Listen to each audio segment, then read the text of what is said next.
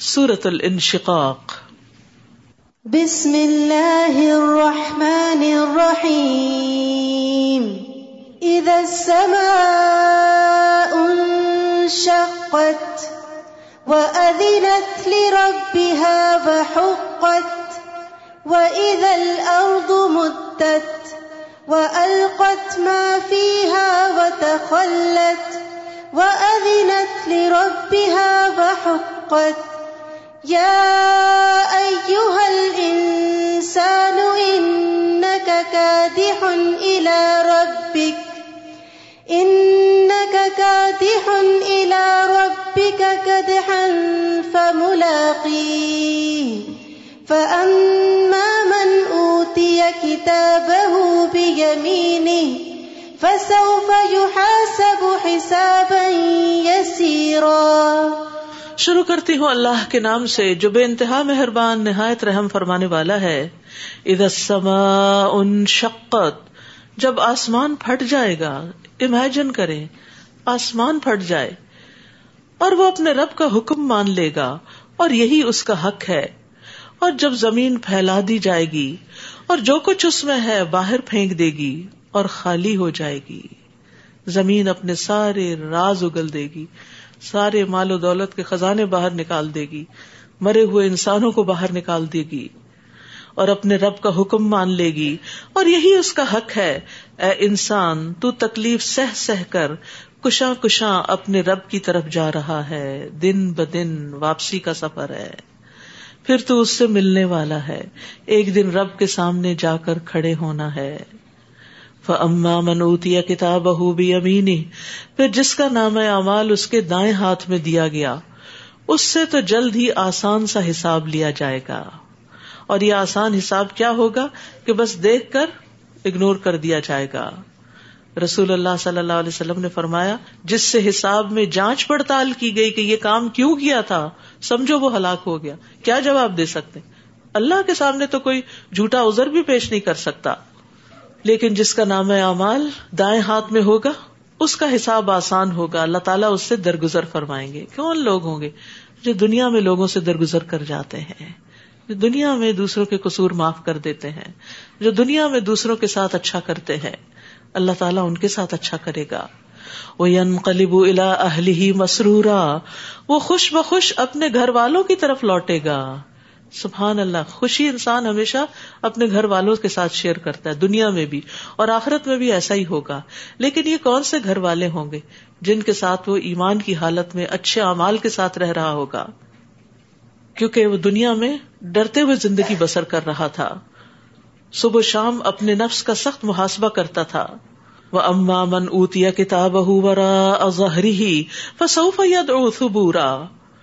رہا وہ شخص جس کا نام اعمال اس کی پشت کے پیچھے دیا جائے گا، تو وہ ہلاکت کو پکارے گا اور بھڑکتی ہوئی آگ میں جا پڑے گا۔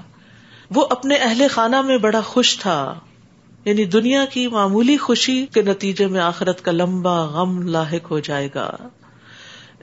ذنا اللہ اس کا یہ غم کیوں ہوگا؟ کیونکہ اس نے واپسی کے سفر کو کوئی اہمیت نہیں دی تھی۔ اس نے سمجھ رکھا تھا کہ قطن اسے میرے پاس لوٹ کر نہیں آنا۔ کیوں نہیں آئے گا؟ اس کا رب تو اسے دیکھ رہا تھا۔ بس میں شام کی سرخی، شفق کی قسم کھاتا ہوں۔ اور رات کی اور جو کچھ وہ سمیٹ لیتی ہے۔ اور چاند کی جبکہ وہ ماہ کامل بن جاتا ہے کہ تم ایک حالت سے اگلی حالت کو چڑھتے چلے جاؤ گے۔ یعنی انسان کا سفر بچپن سے جوانی جوانی سے بڑھاپا، بڑھاپے سے موت موت سے قبر قبر سے پھر آگے حشر، بالآخر اپنے رب کے سامنے جا کر ٹہرنا ہے۔ اور اس میں انسان کا کچھ کنٹرول نہیں۔ جیسے آپ کسی دن دن کو کنٹرول نہیں کر سکتے، رات کو کنٹرول نہیں کر سکتے۔ ہفتوں کو، مہینوں کو، سالوں کو، زندگی کو، جوانی کو، کوئی چیز آپ کے کنٹرول میں نہیں۔ اس سے کیا پتا چلتا ہے کوئی کوئی اور ہے جو کنٹرول کر رہا ہے، جس کے حکم سے یہ سب کچھ ہو رہا ہے۔ دن رات بدلتے چلے جا رہے موسم بدلتے چلے جا رہے ہیں، زندگی میں تبدیلیاں ہوتی چلی آ رہی ہیں۔ تو یہ سب کچھ ہمیں سکھاتا ہے کہ ہم یہاں کے لیے ہیں نہیں۔ اگر ہوتے تو یہ تبدیلیاں نہ ہوتی۔ ہم کہیں اور کے لیے پیدا کیے گئے اور یہاں رہ کر ہمیں وہاں کے لیے تیاری کرنی ہے۔ پھر انہیں کیا ہو گیا ہے کہ وہ ایمان نہیں لاتے۔ اور جب قرآن بن پر پڑھا جائے تو سجدہ نہیں کرتے، بلکہ کافر لوگ تو الٹا جھٹلا دیتے ہیں۔ اور اللہ خوب جانتا ہے کہ جو کچھ وہ دلوں میں محفوظ رکھتے ہیں۔ فبشر ہوں بے عذاب علیم لہٰذا انہیں دردناک عذاب کی بشارت دے دیجیے البتہ جو لوگ ایمان لائے اور انہوں نے نیک عمل کیے، ان کے لیے ایسا اجر ہے جو کبھی ختم نہیں ہوگا۔ رہنے کی جگہ جنت ہے۔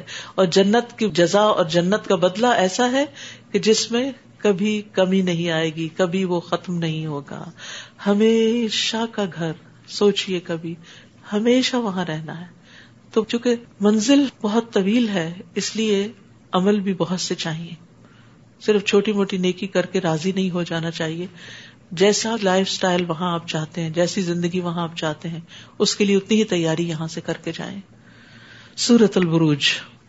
بسم اللہ الرحمن الرحیم والسماء ذات البروج واليوم الموعود وشاهد ومشهود قتل أصحاب الأخدود النار ذات الوقود إذ هم عليها قعود وهم على ما يفعلون بالمؤمنين شهود شروع کرتی ہوں اللہ کے نام سے، جو بے انتہا مہربان نہایت رحم فرمانے والا ہے۔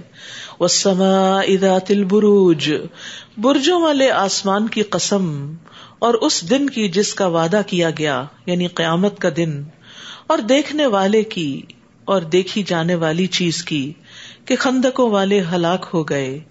جن میں آگ تھی بہت ایندھن والی، جبکہ وہ اس کے کنارے پر بیٹھے تھے۔ اور جو کچھ وہ ایمان والوں سے کر رہے تھے، اسے سامنے دیکھ رہے تھے۔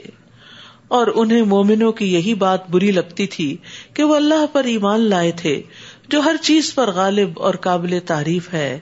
یہاں ایک قوم کا واقعہ بیان کیا جا رہا ہے کہ جن کو ایمان لانے پر اتنی تکلیفیں دی گئی کہ بادشاہ وقت نے ان کے لیے آگ کی بڑی بڑی خندقیں کھو دی اور جو ایمان لاتا، لا الہ الا اللہ پڑھتا، اس کو اس میں دھکیل دیا جاتا۔ عورتوں کو، مردوں کو، بچوں کو، حتیٰ کہ ایک عورت جس کا دودھ پیتا بچہ تھا، جب وہ اس خندق کے پاس پہنچی تو جھجکی، ٹھٹکی، تو وہ دودھ پیتا بچہ بول پڑا کہ ماں، اللہ کے حکم سے کود جا۔ یعنی ڈرو نہیں، کیونکہ مومن کے لیے مرنے کے بعد کیا ہے؟ راحتیں ہی راحتیں ہیں۔ روحن و ریحان ہے۔ بظاہر جو چیز آگ لگتی ہے، وہ اس کے لیے بردن و سلامہ ہے۔ جس طرح ابراہیم علیہ السلام کے لیے، کیونکہ وہ اللہ کے لیے ان کو وہاں ڈالا گیا تھا۔ ان لوگوں کو بھی ایک اللہ پر ایمان لانے کی وجہ سے اتنی سخت سزا دیکھنی پڑی تھی۔ تو اللہ سبحان تعالیٰ نے ان کے لیے راحتیں رکھی اور بادشاہ اور اس کے کارندے جو یہ ظلم کر رہے تھے، وہ دیکھ دیکھ کر انجوائے کرتے تھے کہ کس طرح ہم ان ایمان والوں کی شامت لا رہے ہیں۔ لیکن اللہ سبحان تعالیٰ نے ایمان لانے والوں کے لیے کامیابیاں لکھ دی اور یہ بات قابل غور ہے۔ انہیں مومنوں کی یہی بات بری لگتی تھی کہ وہ اللہ پر ایمان لائے تھے، اللہ کو مانتے تھے۔ ہم کتنے خوش قسمت ہیں، کتنی نعمتوں میں۔ کہ ہم برملا کہتے ہیں، ہم اللہ پر ایمان لائے اور ہم آزادی سے کہتے ہیں اور دن رات لا الہ الا اللہ کہتے ہیں اور ہمیں کوئی مشکل نہیں الحمد للہ اللہ تعالیٰ ہمیشہ آفیت میں ہی رکھے اور ایمان کی سلامتی کے ساتھ ہمیں آخری وقت میں کلمہ نصیب کرے اور ایمان کی سلامتی کے ساتھ دنیا سے لے کر جائے۔ لیکن آفرین ہے ان لوگوں پر کہ جن پر مصیبتیں بھی آئیں۔ مکی صورت ہے، مکہ میں آپ کو پتا مسلمانوں کے ساتھ بھی ایسے ہی حالات تھے۔ بلال رضی اللہ عنہ کو جو تکلیفیں دی جا رہی تھی حضرت عمار کو، یاسر کو، کس طرح ان کو باز کو کوئلوں پر لٹایا جاتا، کہیں کسی کو چٹائی میں لپیٹ کر دھواں دیا جاتا، کسی کو گرم ریت پر لٹایا جاتا، سینے پہ بھاری پتھر رکھ دیا جاتا۔ تو یہ ساری تکلیفیں جب ان پہ گزر رہی تھی تو ان کی تسلی کے لیے یہ بات کہی گئی، یہ آپ پہلے نہیں ہے اس معاملے میں، آپ سے پہلے بھی لوگ گزرے ہیں، جن پر لا الہ الا اللہ کی وجہ سے ایسی مشکلات آئیں۔ آسمانوں اور زمین پر حکومت اسی کی ہے اور اللہ ہر چیز پر گواہ ہے۔ جن لوگوں نے مومن مردوں اور مومن عورتوں پر ظلم و ستم کیا، پھر توبہ بھی نہ کی۔ ان کے لیے جہنم کا عذاب ہے اور ان کے لیے ایسا عذاب ہے جو جلا کے رکھ دے گا۔ یاد رکھیے، مشکل حالات مومن کے لیے باعث خیر ہوتے ہیں۔ کسی مومن کو جب کوئی تکلیف یا ایزا یا کوئی بیماری یا رنج پہنچتا ہے، یہاں تک کہ اگر اسے کوئی فکر بھی لگی ہوئی ہوتی ہوتا نا بعض اوقات، ایک ہی خیال بار بار آ رہا ہوتا یہ کیوں ہو گیا، یہ کیسے ہو گیا؟ ان سب چیزوں کے بدلے اس کے گناہوں کا کفارہ کر دیا جاتا ہے۔ لیکن جو لوگ ایمان والوں کو اذیتیں دیتے ہیں، قیامت کے دن ان کا انجام کیا ہوگا؟ یزید بن شجرا کہتے ہیں کہ جہنم میں کنویں ہیں اور ہر کنویں میں سمندر کے ساحل کی طرح ساحل ہیں، جن میں کیڑے، مکوڑے اور سانپ ہیں، جو بختی اونٹوں کی طرح ہے اس میں سیاہ خچروں کی طرح کے بچھو ہیں، اتنے بڑے بڑے۔ جہنم والے جب آگ میں تخفیف کا سوال کریں گے کہ ہماری آگ کم کر دی جائے تو کہا جائے گا ساحل کی طرف جاؤ۔ جب وہ وہاں جائیں گے تو کیڑے مکوڑے ان کے ہونٹوں اور پہلوؤں سے ان کو پکڑ لیں گے۔ اور اس میں سے جن جگہوں پر اللہ چاہے گا، ان سب سے کھال اتار دیں گے۔ پھر وہ جہنمی واپس آئیں گے اور تیزی سے بڑی آگ کی طرف کود پڑیں گے۔ یہاں تک کہ ان پہ خارش مسلط کر دی جائے گی۔ ان میں سے جب کوئی اپنے جسموں کو کھجائے گا تو ہڈی ننگی ہو جائے گی۔ اس سے کہا جائے گا، اے فلاں، کیا تمہیں اس سے تکلیف ہو رہی ہے؟ وہ کہے گا ہاں۔ تو اس کو کہا جائے گا، یہ اس وجہ سے ہے کہ تو مومنوں کو تکلیف پہنچاتا تھا۔ تو جو دنیا میں مومنوں کو تکلیف پہنچائے، آخرت میں پھر ان کا انجام ایسا ہے۔ ان الذين امنوا وعملوا الصالحات، بلا شبہ جو لوگ ایمان لائے اور انہوں نے نیک عمل کیے، ان کے لیے باغ ہوں گے، جن کے نیچے نہریں بہتی ہیں، یہی بڑی کامیابی ہے۔ دنیا کی کامیابی ہے نہیں، وہ مل جائے تو بہت اچھا لیکن اگر نہ ملے تو اس غم میں اپنے آپ کو نہ گلا دے کہ دنیا میں اولاد کیوں نہیں یا بیمار کیوں ہے اولاد، یا مجھے صحت کیوں نہیں یا رسک وافر کیوں نہیں، یہ تکلیفیں ہیں، لیکن ان پر اللہ سے ناراض نہ ہوں۔ اللہ کے وعدوں پر یقین رکھیں، کیونکہ اصل کامیابی تو آگے کی ہے۔ کہیں ایسا نہ ہو کہ دنیا کی کسی تکلیف میں اللہ کو ناراض کر کے وہ ہاتھ سے نہ چلی جائے۔ ان بخش رب کلا شدید یقیناً آپ کے رب کی گرفت بڑی سخت ہے۔ ان عید وہی پہلی بار پیدا کرتا ہے، وہی دوبارہ پیدا کرے گا۔ جس نے پہلے پیدا کر لیا، وہ دوسری دفعہ کیوں نہیں کر سکتا؟ وہ الغفور الودود۔ اور وہ بڑا بخشنے والا ہے، محبت کرنے والا ہے۔ یعنی توبہ کرنے والوں سے خاص طور پر محبت کرتا ہے۔ یہ دن ہے رمضان کے توبہ کرنے کے۔ اور توبہ کرنے کا مطلب ہوتا ہے اپنے گناہوں کو چھوڑ دینا، اپنی نئی زندگی شروع کرنا، اللہ کی اطاعت اور فرما برداری کی زندگی شروع کرنا۔ تو اللہ کون ہے؟ ذل عرش المجید، فعال لما یرید۔ عرش کا مالک ہے، بڑی شان والا ہے، جو کچھ چاہے اسے کر ڈالنے والا ہے۔ تو کبھی مایوس نہ ہو، مانگتے چلے جائیں دعائیں۔ اسے کوئی روک نہیں سکتا۔ کیا آپ کے پاس لشکروں کی خبر بھی پہنچی ہے؟ یعنی فرعون اور سمود کے لشکروں کی، بلکہ کافر تو جٹلانے میں لگے ہوئے ہیں۔ حالانکہ اللہ انہیں ہر طرف سے گھیرے ہوئے ہے۔ بل ہوا قرآن مجید فی لوح محفوظ، بلکہ یہ قرآن بلند پایا ہے جو لوح محفوظ میں ہے۔ سورت الطارق۔ بسم اللہ الرحمن الرحیم۔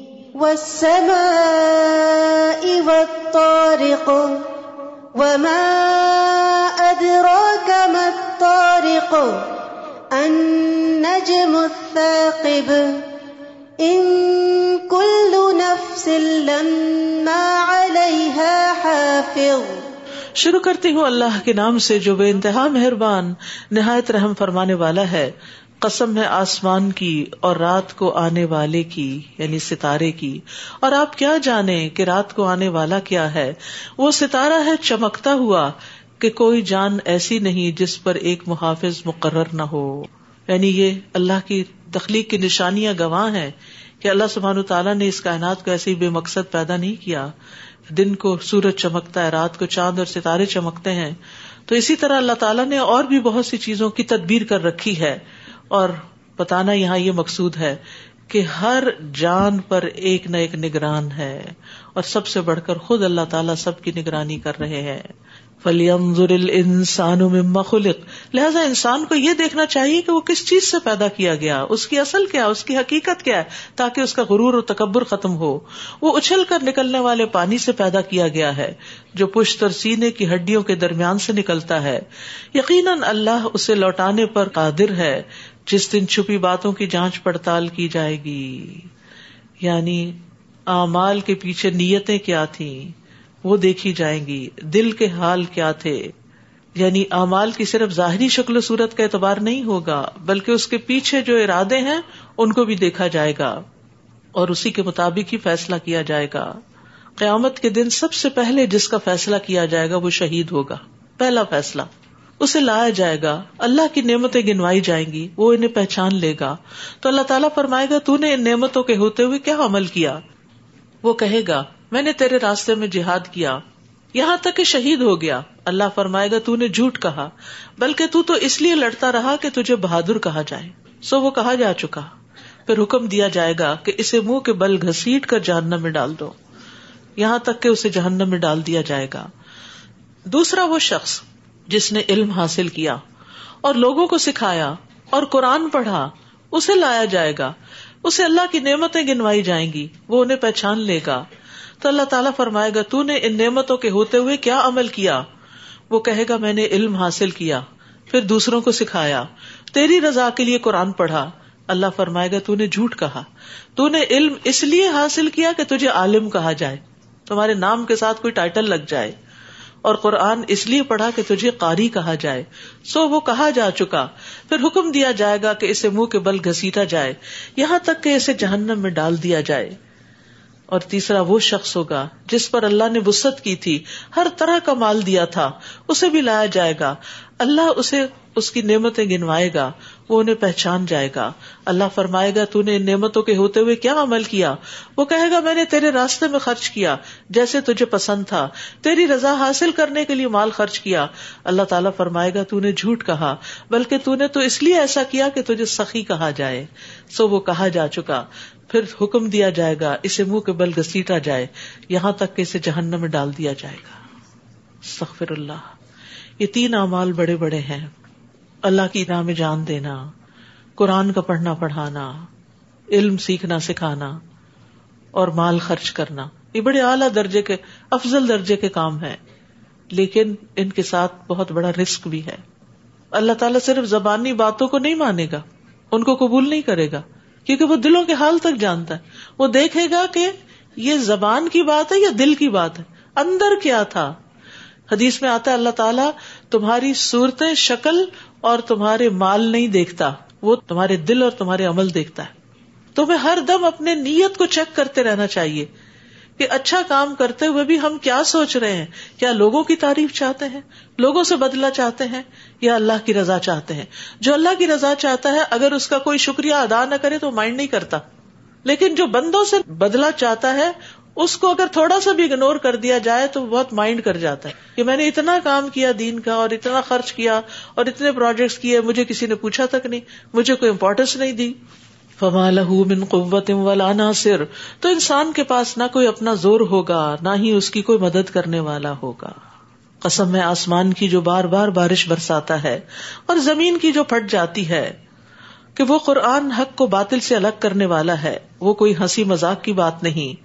یہ لوگ ایک تدبیر کر رہے ہیں اور میں بھی ایک تدبیر کر رہا ہوں۔ بس تھوڑی دیر کے لیے ان کافروں کو ان کے حال پہ چھوڑ دیجیے سورت العلیٰ رسول اللہ صلی اللہ علیہ وسلم عیدین اور جمعہ میں سب حس مربک العلیٰ اور حل عطا کا حدیث الغاشیہ پڑھا کرتے تھے۔ اور اگر عید اور جمعہ ایک دن اکٹھے ہوتے تو پھر بھی یہی دونوں صورتیں نماز میں پڑھتے تھے۔ بسم اللہ الرحمن الرحیم۔ سب حسم رب کل اپنے رب کے نام کی تسبیح کیجیے جو سب سے برتر ہے۔ پڑھیے سبحان ربی اللہ سبحان ربی اللہ اللہ خلق فسوا۔ جس نے پیدا کیا پھر اسے درست کیا۔ جس نے اس کی تقدیر بنائی پھر راہ دکھائی۔ اور جس نے چارہ پیدا کیا پھر اسے سیاہ کوڑا کرکٹ بنا دیا۔ ہم آپ کو پڑھا دیں گے، پھر آپ نہیں بھولیں گے۔ سوائے اس کے جو اللہ چاہے، وہ ظاہر کو بھی جانتا ہے اور پوشیدہ بھی۔ اور ہم آپ کو آسان طریقے پر چلنے کی سہولت دیں گے۔ فذکر ان نفات ذکر بس آپ نصیحت کیجیے اگر نصیحت نفع دے، جو شخص اللہ سے ڈرتا ہے، تو وہ نصیحت قبول کر لے گا۔ اور جو بد بخت ہے وہ اس سے پرے ہی رہے گا اور بڑی آگ میں داخل ہوگا۔ پھر نہ اس میں مرے گا نہ جیے گا۔ قد افلاح من تزکا۔ کامیاب ہو گیا۔ حقیقی فلاح پا گیا۔ جس نے پاکیزگی اختیار کی۔ وزک رسم رب ہی فصل اور اپنے رب کا نام یاد کیا، پھر نماز ادا کی۔ تزکیا اندر کا ہوتا ہے، دل کا ہوتا ہے۔ ذکر زبان کا ہوتا ہے۔ اور نماز پورے اعضاء کو گرتی ہے۔ تو اللہ کے ذکر اور نماز سے پہلے پاکیزگی کا ذکر کیا گیا کہ نیت اچھی ہو تہارت ہو وزو ہو، اور اگر نفس پاک ہوگا تو ہدایت کی روشنی چمک اٹھے گی اور پھر انسان اور زیادہ دل لگا کے نماز پڑھے گا اور اللہ کو یاد کرے گا۔ لیکن اگر دل میں اللہ کے اوپر ایمان پختہ نہیں، دل میں اللہ کی محبت نہیں یہ سارے اعمال بس ایک روٹین کے اعمال بن جاتے ہیں۔ یہ صرف ایک مشینی عمل بن جاتا ہے۔ بلکہ تم تو دنیا کی زندگی کو ترجیح دیتے ہو۔ یعنی یہ تین کام کرنے کی بجائے تم کیا کرتے ہو؟ دنیا تمہاری پرائرٹی ہے، نماز اور یہ سب کچھ تو صرف بھاگتے دوڑتے ہی کر رہے ہو۔ حالانکہ آخرت بہتر اور باقی رہنے والی ہے۔ ولاخرت خیرم و ابقا یہ بات تو پہلے صحیفوں میں کہی گئی تھی یعنی ابراہیم اور موسا کے صحیفوں میں۔ یعنی یہ تین باتیں یاد رکھنے کی ہیں جو پہلی کتابوں میں بھی لوگوں کو سکھائی گئی تزکیا ذکر سلاد ان کو باندھ لیں۔ اپنے نفس کو حسد سے بخ سے، نفرت سے، شرک سے، نفاق سے پاک کرنے کے لیے مسلسل محاسبہ کرتے رہے۔ اپنی نیتوں کو مسلسل چیک کرتے رہے۔ اور اپنی زبان کو کسی وقت اللہ کے ذکر سے خالی نہ چھوڑے اور نمازوں کی پابندی کریں تو اللہ سبحان تعالیٰ کا وعدہ ہے کہ پھر کامیابی تمہاری ہے۔ کیونکہ جو شخص ان تین چیزوں کی پابندی کرے گا، اس کے باقی اعمال بھی سنورتے چلے جائیں گے۔ سورت الغاشیا بسم اللہ الرحمن الرحیم۔ حل اتا کا حدیث الغاشیا وجوہ یوم اذن خاشعہ عاملت کیا آپ کو چھا جانے والی آفت کی خبر پہنچی؟ یعنی قیامت کے آنے کی۔ کچھ چہرے اس دن خوفزدہ ہوں گے۔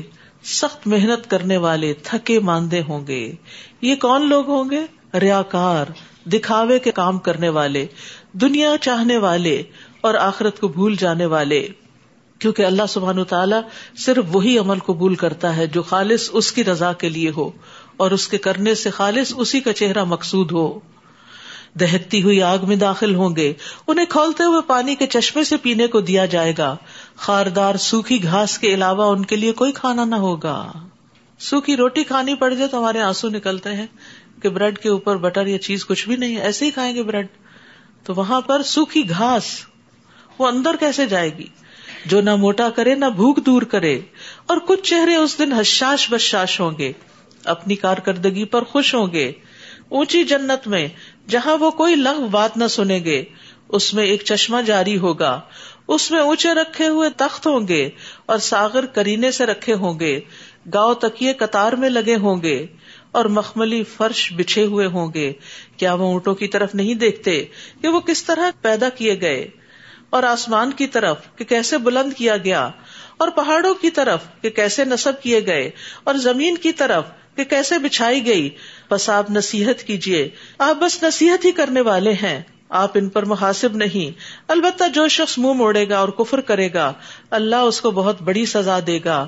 ان یا بہم ثم ان علینا حسابہم، بلا شبہ انہیں ہماری ہی طرف واپس آنا ہے، پھر ان کا حساب لینا بھی ہمارے ہی ذمہ ہے۔ سورت الفجر۔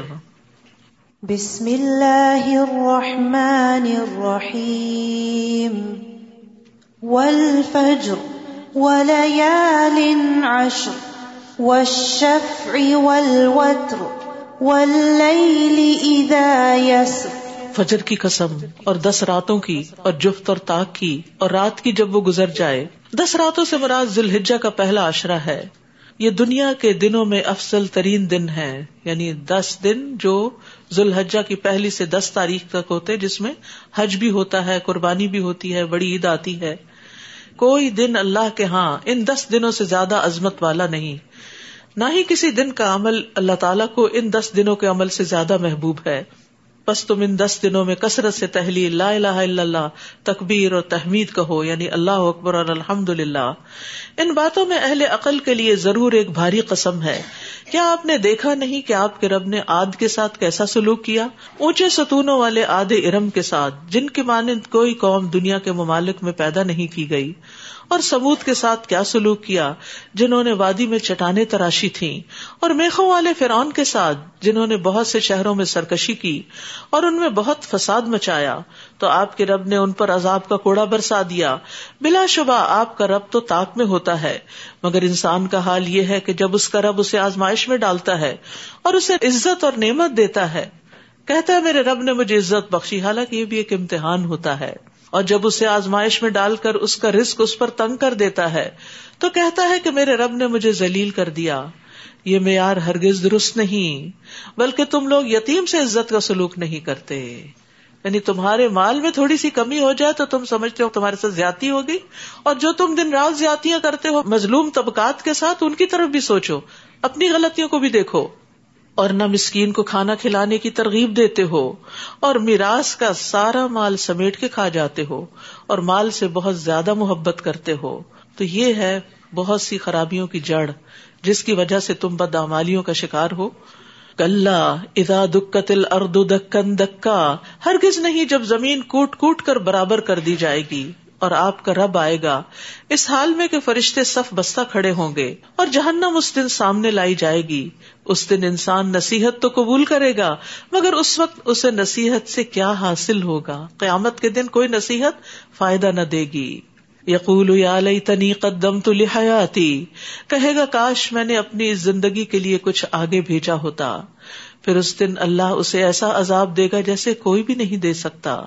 اور وہ جیسے جکڑے گا، کوئی بھی نہیں جکڑ سکتا۔ یا تو نفس اے اطمینان پانے والی روح جو لوگ دنیا میں اطمینان کے ساتھ اللہ کی عبادت کرتے رہے، پورے شرح صدر کے ساتھ، اسے کیا کہا جائے گا موت کے وقت؟ ارجلا ربی کی رادیا تم مردیا اپنے رب کی طرف لوٹ چل، تو اس سے راضی، وہ تجھ سے راضی۔ سبحان اللہ، مومن موت کے وقت اپنے رب سے راضی ہوگا۔ حدیث میں آتا یقیناً مومن کے ہر حال میں خیر ہے۔ اس کی جان، اس کے دونوں پہلوؤں سے نکل رہی ہوتی ہے۔ اس حال میں کوئی اللہ کی تعریف کر رہا ہوتا ہے۔ جان دینے پہ بھی اللہ کی تعریف کر رہا ہوتا ہے۔ موت سے نہیں گھبراتا، کیونکہ وہ تو اللہ سے ملاقات کا ذریعہ ہے۔ گھبراتا ہے اپنے گناہوں سے۔ لیکن ان سے بچ بچ کے زندگی بسر کی تو نفس مطمئنہ حاصل ہوا۔ اور فرشتے بھی نیک روح کو دعا دیتے ہیں جب وہ اس کو اوپر لے کے چڑھتے ہیں۔ اور آسمان والے کہتے ہیں، پاکیزہ روح زمین کی طرف سے آئی ہے۔ اللہ تجھ پر اور اس جسم پر جسے تو آباد رکھتی تھی رحمت نازل فرمائے۔ فد خلی فی عبادی ود خلی جنتی، تو میرے نیک بندوں میں داخل ہو جا۔ میری جنت میں داخل ہو جا۔ نیک روح جو فوت ہو کے اوپر جاتی ہے تو اس کے لیے الین میں جگہ ہوتی ہے، جہاں ساری نیک روحیں جمع ہیں۔ اور وہ ان سے جا کے ملاقات کرتا ہے۔ پہلے سے جو فوت شدہ رشتے دار ہیں، جو نیک تھے ان سے بھی جا کے ملاقات کرتا ہے پھر آنے والے سے پوچھتے ہو کہتے ہیں، یہ تھکا ہوا آیا ہے، ذرا سا ٹھہر جاؤ۔ پھر وہ اس سے پوچھتے ہیں کہ وہ فلاں کہاں ہے؟ تو وہ کہتے وہ تو فوت ہو چکا یہاں نہیں آیا۔ تو پتا چلتا ہے کہ وہ سجین میں چلا گیا۔ تو وہ اداس ہوتے ہیں کہ وہ ان سے الگ ہو گیا۔ تو یاد رکھیے، مرنے کے بعد صرف وہ لوگ آپس میں ملیں گے جو توحید پر ہوں گے، نیک امال کرتے ہوں گے اور اللہ کی خاطر ہی آپس میں محبت کرتے ہوں گے۔